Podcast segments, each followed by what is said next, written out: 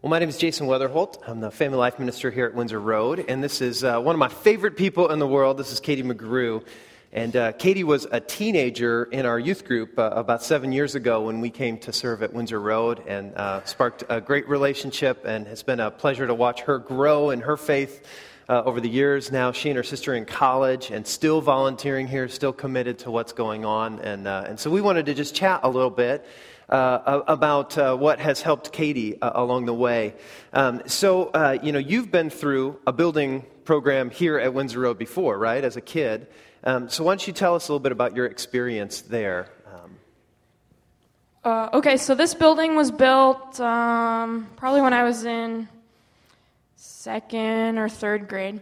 And um, I remember we were all super excited that we were going to get a new church. Um, and uh, they gave each kid a little uh, square tile, um, and then they had us paint our picture for the new church on it. And um, we all got super into it, and then they took all the tiles and they put them on um, little square, uh, like a wall outside the nursery, and that was our way to be involved um, in what this church was. And I just remember that we were all super excited, and um, but it was kind of a bummer because there was like a playground pretty much right in the middle of the sanctuary. And they had to tear it down in order to build the sanctuary. and so that was a little rough, but um, obviously we all got through it. So. That's awesome. How would you say that Windsor Road has shaped you along the way in your, in your faith and your growth? Um, well, I've pretty much been here my whole life, so it's kind of just been um, a way to help me grow in my walk with God. Um, and uh, who I am in Christ. Um, I remember from the time I was in what's now the green room. Uh, it was my like three-year-old classroom, and uh, uh, Mr. Tom and Miss Nancy were my uh, um, Sunday school leaders. And I just remember that um, I was so excited to go every day and uh, do arts and crafts and um, learn about God. And it just kind of has grown from there. Um, just through elementary school and um, then through high school with my awesome D group leaders and um, just the encouragement I've had there. Um, even now, as a college student, um, all of the older people here in the church that encourage me and um, remind me what it means to be strong in my faith and what it means to have my identity in Christ. So, yeah. Yeah. It's interesting here you talk about your. Uh, how formative your kids' classes were and your small groups and all that. Talk a little bit about how you're involved around here now as a volunteer. Sure. Um, I do a couple different things. I uh, lead a small group with some awesome people, um, and uh, I play drums in the band. You might have seen me up here before doing that. and uh, one of my favorite things that I do here is on Sunday mornings, I uh, lead class in the nursery. And um, they are the smallest members of our congregation, but I think the coolest. Um, so uh, they're all under the age of two. Um, but every week, uh, we teach them a Bible story and remind them that Jesus loves them. And one of the coolest things I see is um, we have song time, but obviously, one and a half year olds can't speak. So uh, we give each of them a little egg shaker, and uh, we sing some songs about, I mean, your typical songs that you sing little kids, like Jesus loves me and all those things. And they get so excited just to, you know, shake the shaker and um, cheer and say, Yeah, Jesus loves me. And repeat, seeing little kids re- say, Jesus, Jesus, it's like the coolest thing ever. So, yeah. That's awesome. You know, it's interesting to see kind of what happens when um, volunteers who love kids who are involved and pour into their classes and uh, small group leaders who love on their high school students and all of that, and then what happens as they grow up. It's pretty cool to see. Um, what has challenged you to go all in, in in your faith along the way? Um, I feel like just seeing the examples of the people in this church and how um, amazingly committed um, people are to living out the gospel in their lives and uh, just um, being all in for Christ no matter what. I think that's uh, been something super cool and super inspiring for me to have me want to do that. Um, and I mean, and then you have to think about the sacrifice that Jesus made. Like, who wouldn't want to be all in with a Savior that died on the cross for you, with a friend that's there, like, no matter what? So that's, I mean, what I always think about. So very cool. Well, t- let's do one last thing here. Um, I'd love for you to challenge us a little bit. You know, you have a unique perspective, having been a kid who went through a building program, um, being a college student now. You know, sometimes it's easy for people to say, "Well, I." Uh, I don't have kids, so this doesn't apply to me. Or I'm a, I'm a college kid and I don't have any money, so this doesn't apply to me. Um, but challenge us a little bit uh, about why you think this is important and, and why this is uh, beyond any small piece of the puzzle that one of us has. Uh, sure.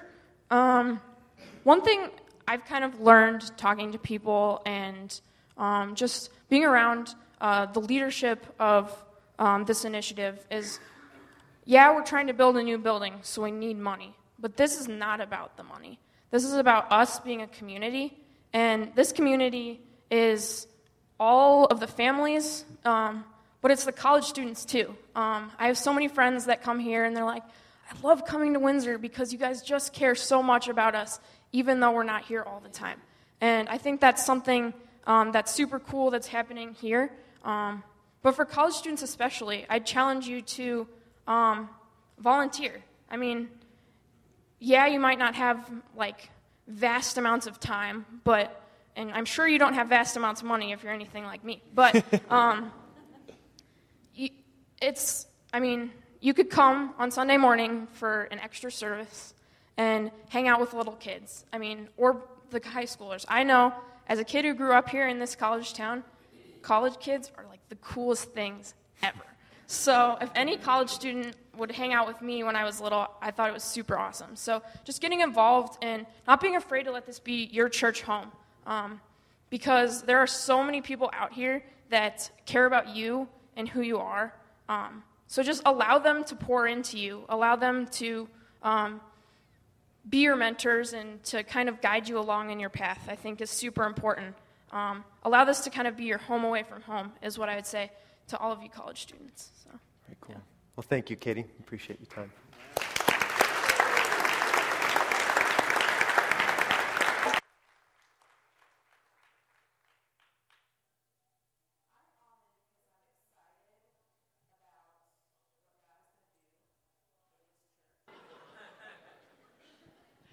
Good morning. Okay, I have my notes here because if I don't stick to them, I could, who knows what will happen. So, hi, I'm Sue Gray, and this is my husband, Tom Gray. And about six years ago, I found myself on a regular basis sitting in a church pew on a Sunday, all alone, no kids, no husband, just me and a lot of people I didn't know. And this was the church that I grew up in. Ugh. There I was, just hoping that the message this week would be the one to fill me up. I always felt empty and felt like I was constantly searching for more. I just knew in my heart that this was not where I was supposed to be. Thankfully, God put amazing people in my life who listened to my concerns about not being connected with God like I wanted to be. There was Kendra and Bruce, and Mary Vita, Therese, Mary, Lynn, John. They all went to this church they just loved, Windsor Road. So I thought, why not? I went one Sunday, sat quietly in the back, and before the first song was over, here we go the tears were running down my cheeks. Sue, stop crying. People will think you are a big weirdo. I couldn't help it. The worship, worship music meant something. Then Randy preached. Every word went right to my heart. I was home. Thank you, Lord. But I was still all alone. I wondered if Tom would come with me. And I asked, Lord, will he come? And I heard his whisper in my ear, just keep coming. So I did. And I guess you can bet you can guess what happened next. Here I am. First, I'm going to go off script. Sorry, Randy. um, this alone is a miracle, just for us being up here having this discussion. Uh, the reason for that is um, I used to be all in. I used to be all into what I could control, what I could manage, what belonged to me, what was mine, yada, yada, yada. I just, I, I grew up kind of in a church where I didn't uh, ever hear a message. I don't remember opening a Bible. Uh, there wasn't really faith in our family, so I didn't grow up with that. Um, so, matter of fact, the closest thing I was ever to uh, Christ or God is uh, 12 years old. I was in a car accident and had my last rites given to me. So, so I got that going for me, right? All right. And Randy, it's one less thing you have to do for me later in my life, okay? Yeah, there, there's, there's no booster shot or anything, okay? All right. So I went to church as I got older, went with Sue, and then eventually I kind of walked away from that. Um, uh, it, it, just didn't seem like I was getting the Jesus fuel I needed every day, much less what I needed to get from week to week. Um, God, God had some different plans for me at that point. Six years ago, um, Sue said she was going to go church shopping. Um, I didn't know what church shopping meant, uh, which I thought I was going to spend a lot of money here because she's really good at the shopping part. So, so, uh, so, so here we are. She went church shopping, and uh, she brought me here, and I sit. I sit for the uh, first time and uh, listened to Randy, brother Randy, and uh, the message was powerful, and, and it struck me, and I thought, yeah, I'll come back next week. Yeah, I'll come back the next week. And next thing I know, I'm, I'm coming. I, you know, the walls. I was weakening. Uh, I was kind of melting, and and uh, I'm one of those people. I'm in business, so I think I always want to take. I'll take baby steps. Don't worry about it. We'll get there eventually, um, because at least I still had control, and God had different plans. Um, so in our church, there was people who asked us to be a part of their small group. And I gracefully, uh, gracefully declined because it wasn't just something, I thought it was too big of a step for us. And um, then Sue goes, Hey, uh, John and Lynn Peisker asked us to be a part of their small group. And um, I didn't say no to Sue. I mean, you know, I would have gotten in trouble. So I didn't say no, and I decided to go. And then we, we get in, you know, we go to the house where the small group's happening, and, and I thought, okay, we'll give it a try because we're actually being tested, right? And anybody get interviewed in their small group? So, so we're being kind of tested. And then I see, uh, uh, you know, uh, John and Lynn were there. And uh, you know, I'm kind of overwhelmed, a little intimidated because uh, John's an elder, and then uh, then there was Carl and Joy Weigel and Joyce, I'm sorry, and then a little overwhelmed because you know he's an elder, and and uh, there's uh, the Holsteins, you know, Deb and Steve, and they're on fire with their faith. Uh, Carol, Gary, I mean, uh, you know, in charge of the uh, Celebrate Ministries. So I'm just totally intimidated here. I'm, I'm way out of my league, and I'm thinking, okay, this probably won't last long. And then walks in the door Randy and Sarah Boltinghouse. okay, now at this point, I'm not intimidated anymore. I'm just scared to death. okay, I mean, wouldn't you be? Come on. Everybody say, yeah, okay. So, um, so, but God had different plans for me. And then there was the weekend of service, the first weekend of service. And uh, I got asked to be a part of that committee. And uh, why? It wasn't because I was on fire in my faith. is because I was the safety guy. I mean, that's what I do for a living. So, so I was kind of asked to be a part of that. But it really, really, my faith started growing just from that alone because I watched uh, Lynn just do this amazing job and work through Christ and faith. And then I went out to the sites, and everybody was doing everything in the name of God. And uh, it, it just, um, um, how did uh, Katie put it? Super awesome. It was super awesome, right? Um, then we came back to the church. And uh, Katie, where's Katie? Is Katie out here? Hi, Katie. Who? Katie, you rock. All right. So there, her and her band just started rocking. Well, before that happened, I was standing right over here and Katie and a couple other people, we were in a circle and we were getting ready to pray. And you have to remember, I've never prayed out loud in front of anyone unless everybody said the same prayer together, right? So it, it was going around the circle and it was coming to me, and I was thinking, pass. but I didn't. I, I prayed out loud for the first time. Katie started playing, and then next thing I know, my hands up in the air, and I'm praising God for what He was doing in my life. And uh, it was um, uh, it, it, just took me. Um, because I asked God, what do I do now? And, and, and God says, I've got you. Well, God had other plans for me. And uh, my life changed. Matter of fact, right here, uh, 12 13 2009, Brother Randy took me into the water and I gave my life to Christ. All right, 10 a.m., maybe 10.05, give or take a couple minutes. Um, today I'm all in. And it started with uh, the love of my wife, who knew I needed Christ. She knew what I needed. She knew I needed to be a husband, a father, you know, a man in Christ. I've, I've learned a lot. Um, I need to learn a lot more. Um, but I want to thank my wife. I want to thank my family. I want to thank my small group. Um, I want to thank my church. Uh, I, I want to thank and praise God for being there for me when I wasn't there for Him. I'm all in.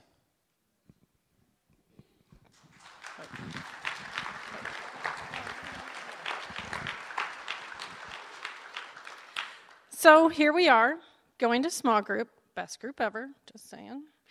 Um, church on Sunday, we're volunteering at church. It is awesome.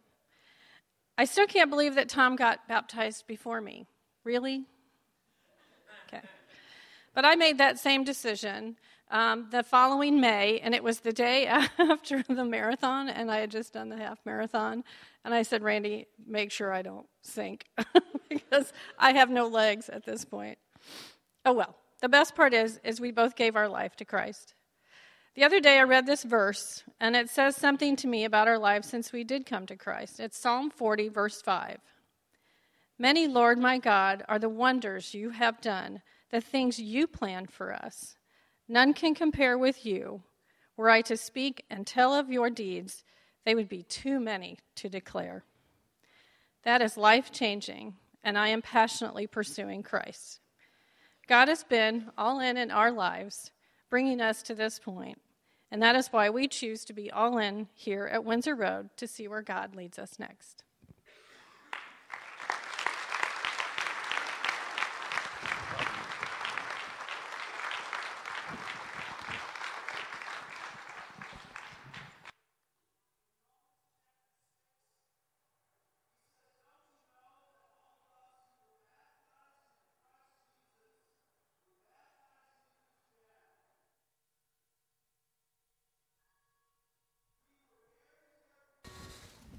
That's how we do church.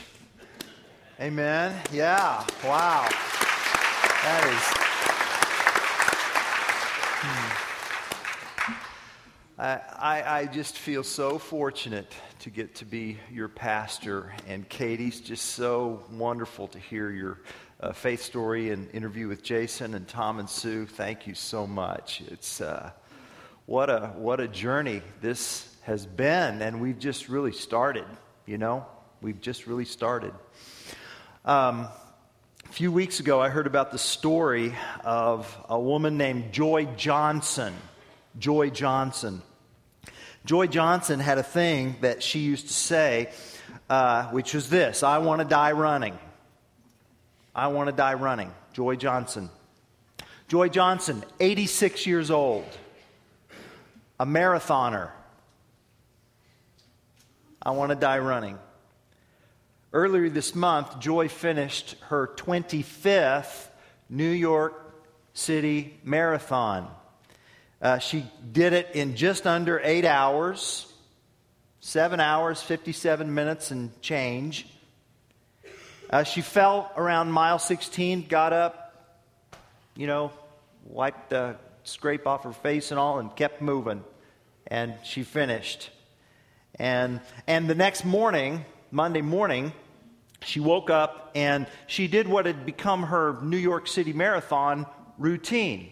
She got up and she stood outside the television studios of the Today Show and she spoke with Al Roker, who would always find her. It was her 25th year. And so they would always say a few words. And she stood outside the Today Show studios greeted Al, showed her medal to him, and they spoke for a little bit because he found her and uh, they had a little conversation on the air and all that.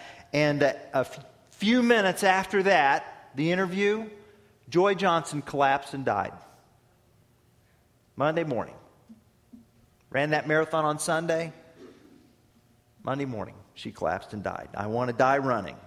That's what she said. On her kitchen wall was a verse that she often recited from the prophet Isaiah.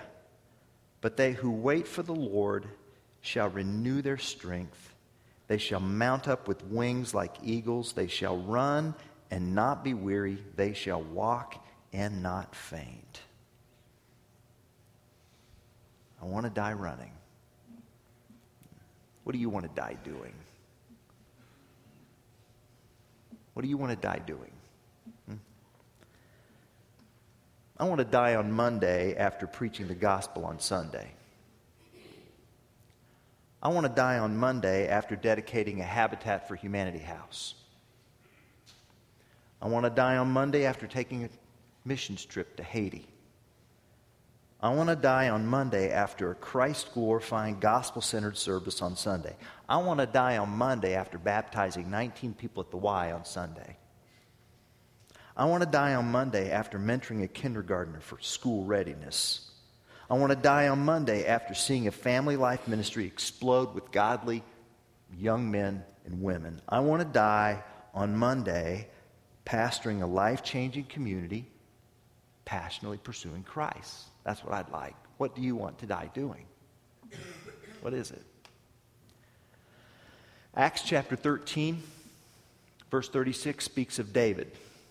And it says this that David, after he had served the purpose of God in his own generation, he fell asleep. Because what else is there to do after you serve the purposes of God in your generation? And God has put us here at this place and at this time in this season for His purposes. And we are here to fulfill those purposes. And we're about to ask God to do uh, immeasurably more than we can even ask or imagine. We're, we are asking Him to help us die daily. We are asking Him to give us the courage to take up our cross and follow Him. We are asking Him to make us ready as a spiritual community for the people that He is going to be sending in the days to come. We are asking Him to deepen our faith so that we can give a reason for the hope within us. We are asking Him to help us slay some idols. What idols in your life need to be killed and put to death? We're asking Him to do that. And we're asking Him to give us the strength to be selfless and to give us the joy of being other centered. We're asking Him to let His one way love flow from His hands through our lives to the people that He's called us to love. That's what we're asking Him to do. We're asking Him to give us the gift of faith. The gift of faith. Because this all in journey that God is calling us requires just that faith. Now, not a blind leap in the dark, but a decision based on evidence. And when I think about that, I can't help but think of uh, that momentous event in the life of Israel's history that's recorded in Joshua chapter 3 and 4. When God's people traversed the Jordan River and entered the promised land. Now, the Jordan River is typically a, a, a, creek, probably no wider than this aisle here, typically during the year, except during the rainy season. And in the rainy season, this may be, maybe, maybe three foot creek becomes swelled uh, to about 10 to 12 feet uh, deep and about 140 feet wide. And it becomes a pretty swift, raging, dangerous current. And it is at that place where God wanted his people to cross. And so, what he told his people to do is prepare yourself, and I want the priests to take the Ark of the Covenant and I want them to lead the nation, and the nation will follow. And they are to cross this river. And God said, here's, what's, here's how it's going to play out. Uh, when the toes of the priest touch the water, that's when the river will dry up and you will walk on dry ground. Not 100 yards out, not 50 yards out, but when the toes of the priest touch the water, that's when the waters are going to part. All right? And God's people, they've had a history of evidence of God's faithfulness, uh, ranging from the plagues inflicted on Pharaoh uh, to the parting of the Red Sea to his provision of them in the wilderness. So they've got to make a decision based on evidence. But that river is not drying up until the priests get their feet wet. Can you imagine being the very first priest in line holding the ark as you're marching toward that river? You're going straight ahead, and that river is either going to open up or it's not. Can you imagine being the first priest in line there? I think his name was Randy. Who gets a front row seat I mean, a front row seat at watching the mighty works of God. And guess what happened in Joshua chapter 3? The scripture tells us that as soon as those bearing the ark had come as far as the Jordan, and the feet of the priests bearing the ark were dipped in the brink of the water, the river was cut off and the priest entered on dry ground. How's that? It's, it's God. That's how that is. And, and, and the scripture says that they stayed, those, those priests stayed in the middle of the, of the Jordan River there. They stayed right there in the, in the middle of the, of, the, of the dry ground of the river while the people passed by them. So there's the ark in the center of the river, and the nation is passing by. You imagine what the priests were saying at that time. He did it telling God's people, He did it. We can trust Him. He'll, and He'll continue to do it. He'll continue to do it. He did it. What a God we serve. Amazing, amazing. There it was. So I'm asking you to take one of these poles, hoist it up on your shoulder, join me, and let's get our feet wet, asking God to give us the faith to step into a future that He's calling us as a church. Paul says in 2 Corinthians 9, You will be enriched in every way so that you can be generous on every occasion. And through us, your generosity will result in thanksgiving to God. Thanks be to God for this indescribable gift. Would you take your commitment card here?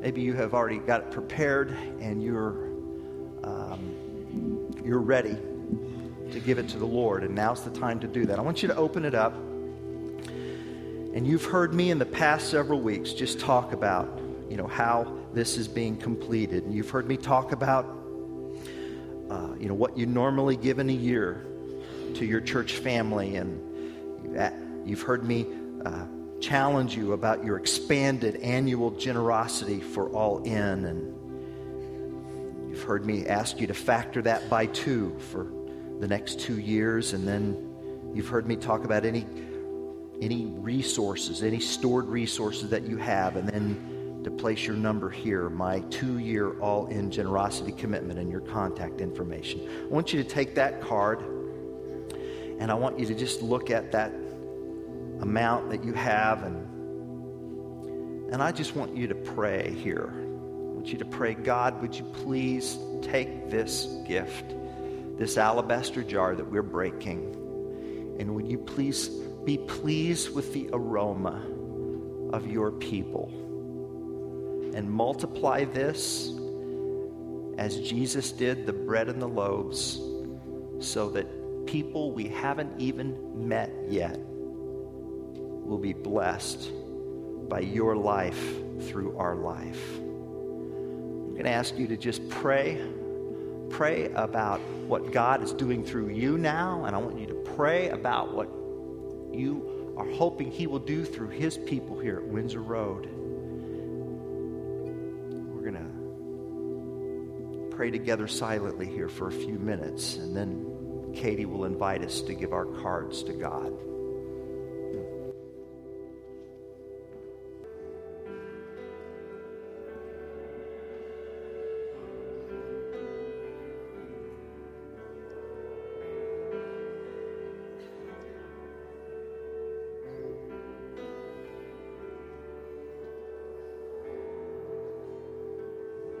I have decided to follow Jesus. I have decided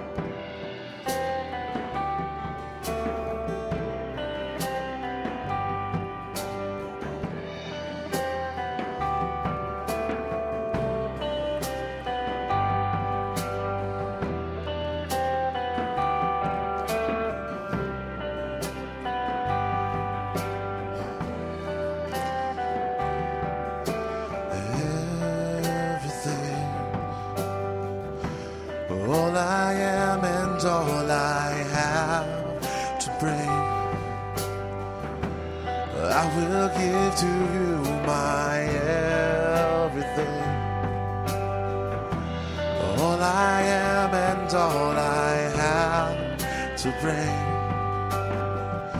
Uh, I will give to you my everything.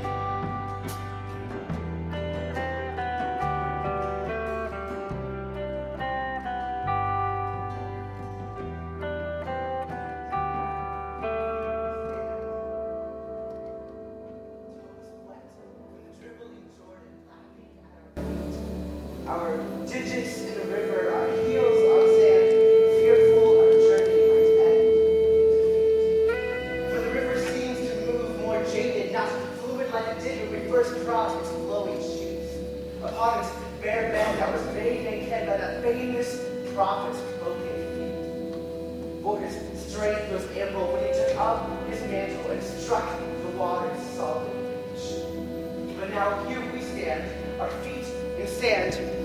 all we want to do is retreat.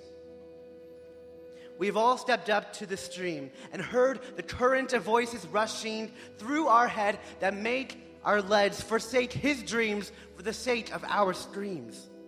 He couldn't have met me, we hear ourselves saying. I'm too weak, too ignorant, too meek, too indifferent. I'm too sinful, too lost, too sinful for this cause. I'm a lawbreaker, God traitor. I'm not fit to do this noble labor.